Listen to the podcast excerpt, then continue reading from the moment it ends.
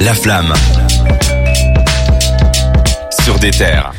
Kendrick et Baby Kim vous, vous promettaient une, euh, le retour de Kendrick en 2021. Évidemment, il n'a pas tenu ses promesses. Je n'ai pas oublié Kendrick si tu m'écoutes. Mais par contre, il revient avec un, il revient avec un projet euh, sur lequel on l'attendait pas trop, Cédric. Bah, je te il est décidément très actif. Hein. Kendrick, euh, on a parlé du Super Bowl, on a parlé de d'un autre truc, je sais plus c'est quoi. Baby Kim. Non, non, mais on avait parlé d'une autre activité. Bref, il y a beaucoup de choses à dire sur Kendrick. Et là, il revient avec euh, une, une coproduction. Parce que voilà on se souvient il a lancé sa boîte de production PG Lang. Je sais pas comment on dit je crois que c'est comme ça PG Lang. Euh, donc ça c'est une boîte de production qui ne fait pas que de la musique. Et là on, on l'a appris euh, aujourd'hui. Ils vont produire donc Kendrick va vraiment s'impliquer personnellement. Ils vont produire avec les créateurs de South Park une comédie. Et la production va commencer en printemps Ouais, donc c'est tout bientôt. Mais, c'est quoi cette collab, quoi? Est-ce qu'on comment est-ce que ça a été annoncé d'ailleurs euh? Bah sur Twitter, c'est euh, qui a partagé ça et qui a dit clairement que Kendrick était personnellement impliqué dedans. mais il travaille pas l'écriture, hein. c'est écrit par quelqu'un d'autre, mais il est impliqué dedans. On sait pas à quel niveau. Mais moi, ce que je me dis, qui dit comédie dit bande sonore. Qui dit bande sonore dit Kendrick comme il l'avait fait pour euh, le film euh, Black ah Panther. Donc peut-être qu'on aura de la nouvelle musique avec ce projet-là. D'ailleurs, je vais pas vous mentir, le premier euh, film de South Park était une comédie musicale, donc j'ai de grands espoirs pour celui-ci. Kendrick Lamar et Cartman qui chantent ensemble, je vais, je vais vriller. Et donc euh, également, on parle.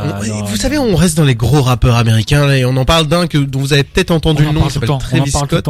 Oui, on parle tout le temps. Alors lui, j'avais fait une petite annonce spéciale, une petite news spéciale où il a dit qu'il a retiré euh, le, nom Utopia de sa bio Instagram, qui Utopia est son album en préparation, qui devait sortir très prochainement, mais il y a eu le drame au festival Astroworld.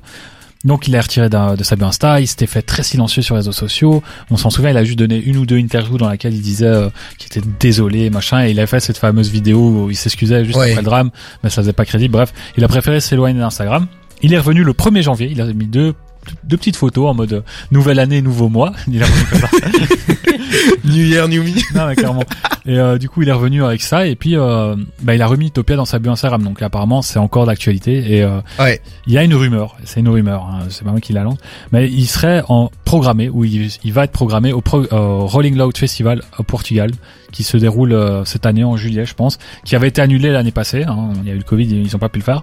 Il l'avait repro reprogrammé cette année et apparemment Travis Scott serait dedans. Mais c'est une rumeur. On prend ça avec des pincettes. C'est possible. Vu son retour d'actif, enfin son, son retour en action, on va dire, ça paraît vraiment très possible et même envisageable. Ouais, c'est vraiment ça. Surtout, surtout que Rolling Loud, c'est vraiment le style de festival où Travis Scott va d'habitude. Voilà, c'est ce genre de musique là qui est passé à, Rolling Loud. Et puis je pense aussi que Rolling Loud, c'est un festival à la base qui est américain. C'est un drame qui a touché l'Amérique mais peut-être qu'en Europe, on entend moins parler et qu'il n'y a pas ce tous ces problèmes euh, au, enfin, autour, qui entourent euh, Travis Scott. Donc je pense que maintenant il pourrait le produire ici en Europe au lieu de, des États-Unis. Ouais, on va commencer par euh, l'Europe avant de faire les États-Unis. Après c'est c'est un Rolling Loud spécial avec entre gros guillemets Europe en fait. Ouais, en fait c'est pour faire plaisir aux fans européens qui ont pas trop l'occasion d'entendre bah, toutes les têtes d'affiche américaines.